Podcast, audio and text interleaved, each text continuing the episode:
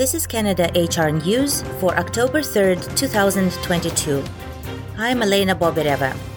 In today's episode, we talk about a labor market update, compensation trends, provincial announcements related to employment, the great retirement wave as a reaction to pandemic, and other topics.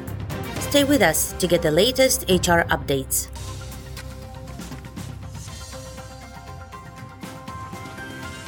Indeed Hiring Lab published their first quarterly Canadian labor market update, a recap of developments based on the latest data from Indeed and other sources.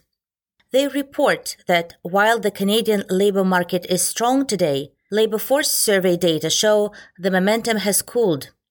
As of September 23rd, job postings on Indeed slipped 9% from their early May peak but were still up 59% from the pre-pandemic level, suggesting that hiring remains solid for now.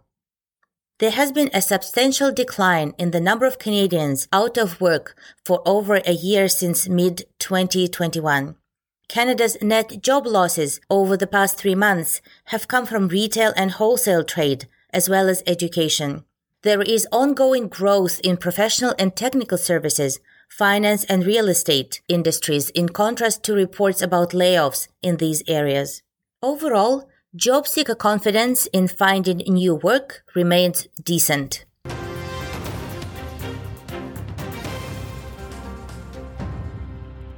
Compensation news 2023 salary guide from Robert Half reveals how employers are stepping up pay, perks, and benefits to win talent.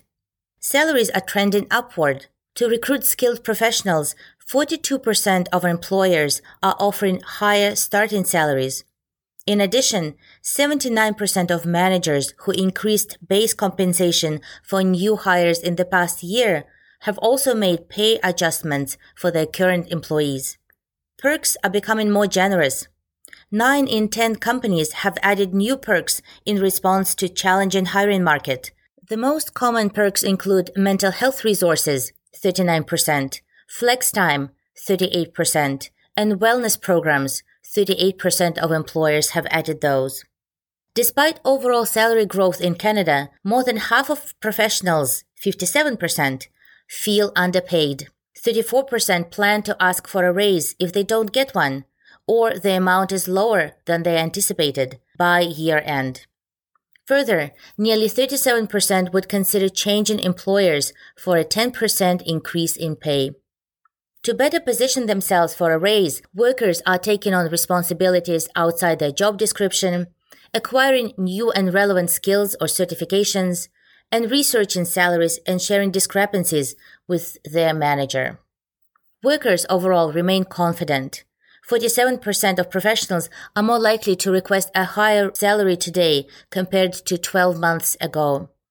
57% employees feel they are in the driver's seat when it comes to negotiating pay, perks, and benefits. Salary is often the first consideration when workers are evaluating their overall job satisfaction, but Robert Half researchers remind readers it is important to weigh other factors such as flexible work options and a supportive team and a manager.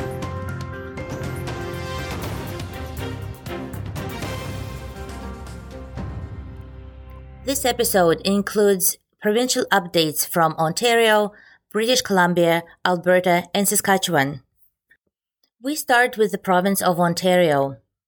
The Ontario government is moving forward with plans to expand benefits like health, dental, prescription drug and vision care to more workers who need coverage, and they are seeking public feedback.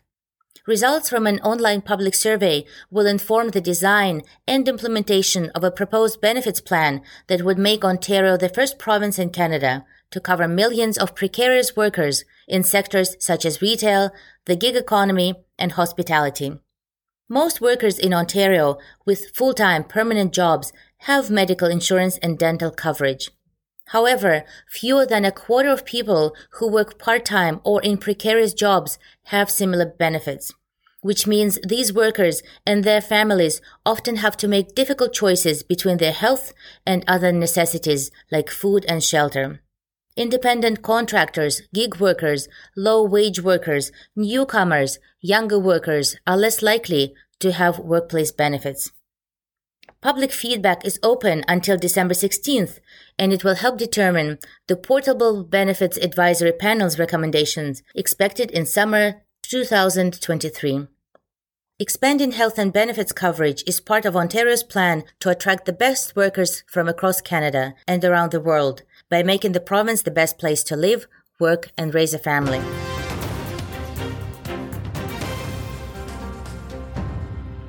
A reminder to employers in Ontario that employ 25 or more employees that after October 11, you need to have a written policy in place outlining electronic monitoring of employees. The policy must state whether or not the employer electronically monitors employees. If the employer does, the policy must include a description of how and in what circumstances the employer may electronically monitor employees, the purposes for which the information obtained through electronic monitoring may be used by the employer, the date the policy was prepared, and the date any changes were made to the policy. These requirements were added to the Employment Standards Act on April 11, 2022, where an employer has multiple locations, all employees employed at each location in Ontario must be included when determining whether the 25 employee threshold has been met.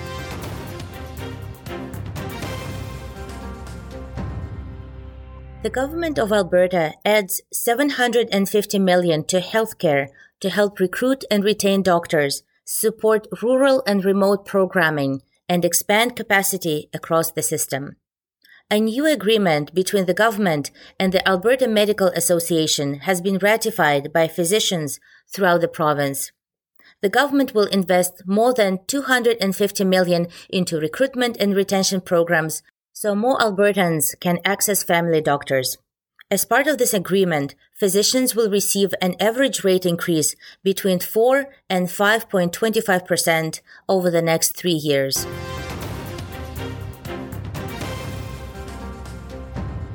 British Columbia launches a health human resources strategy to optimize the health system, expand training, and further improve recruitment and retention of healthcare professionals.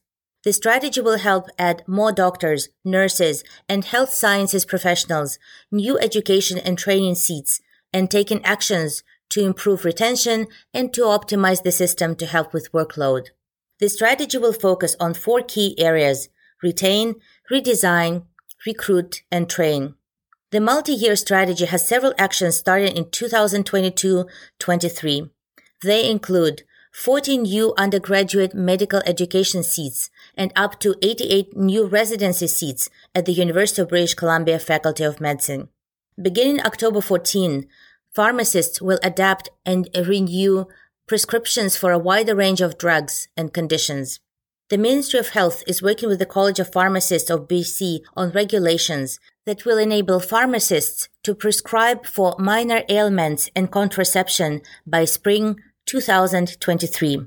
New regulations that enable paramedics and first responders to provide a broader range of services to better care for their patients during emergencies. More actions related to the strategy will be announced in the coming weeks and months, with additional steps in the following years.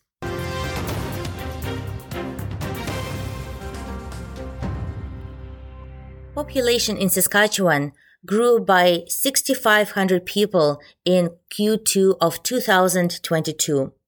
This is the largest jump in a single quarter since Statistics Canada started releasing quarterly population counts in 1971.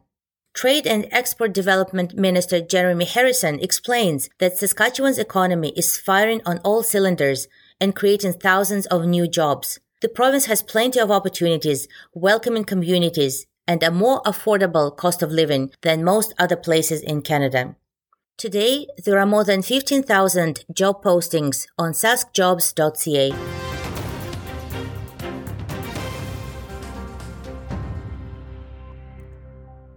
Canada is facing the great retirement as the boomers make their exit from the workforce. The wave of retirements is driven by workers in high pressure sectors such as healthcare, construction, retail, and education and social assistance. An increasing number retire before they turn 65. A new analysis from the Canadian Centre for Policy Alternatives found that 73,000 more people retired in the year ending August 2022 compared to a year earlier. This is a jump of 32%. While it is unusual to see retirements at this level, a closer look at the industries paints a picture of burnout, stress, and ongoing pandemic difficulties leading to workers retiring earlier than they perhaps planned. By April 2022, retirements in healthcare in a year had almost doubled, with 19,000 excess retirements compared with a year earlier. In healthcare, there hasn't been a break for two years with dual pressures of the pandemic and surgery backlogs. This likely means that there's a wave of highly skilled nurses leaving the profession, perhaps due to burnout after two years of pandemic. The retirement wave is mostly about Ontario workers. Excess retirements in Quebec also make up part of the picture, but that's largely due to Quebec being our second biggest province. The other peculiar feature of Canada's Great Retirement Wave is that a surprising number of relatively younger workers, ages 55 to 59, are choosing to leave the workforce. Generally, workers have been working much later in life than in previous decades. The 2022 Great Retirement Wave is reversing this trend in key industries where there are labor shortages. For workers who are close to retirement, the economic reopening in 2022 may have been an indication that work in these critical industries isn't going to be the same as it was before COVID 19, and retirement for them may be the answer.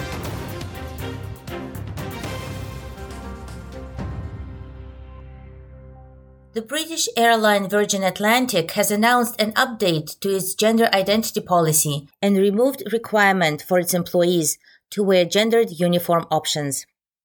The company states that the policy champions the individuality of Virgin Atlantic's people by enabling them to wear the clothing that expresses how they identify or present themselves.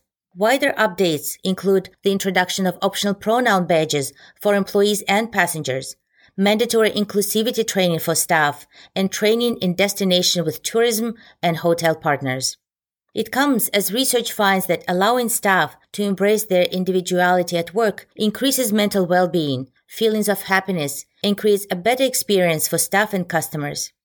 Launched as part of its Be Yourself agenda, the airline has already unveiled a series of industry leading inclusivity initiatives for its people to ensure they can be truly themselves at work and feel comfortable in their roles.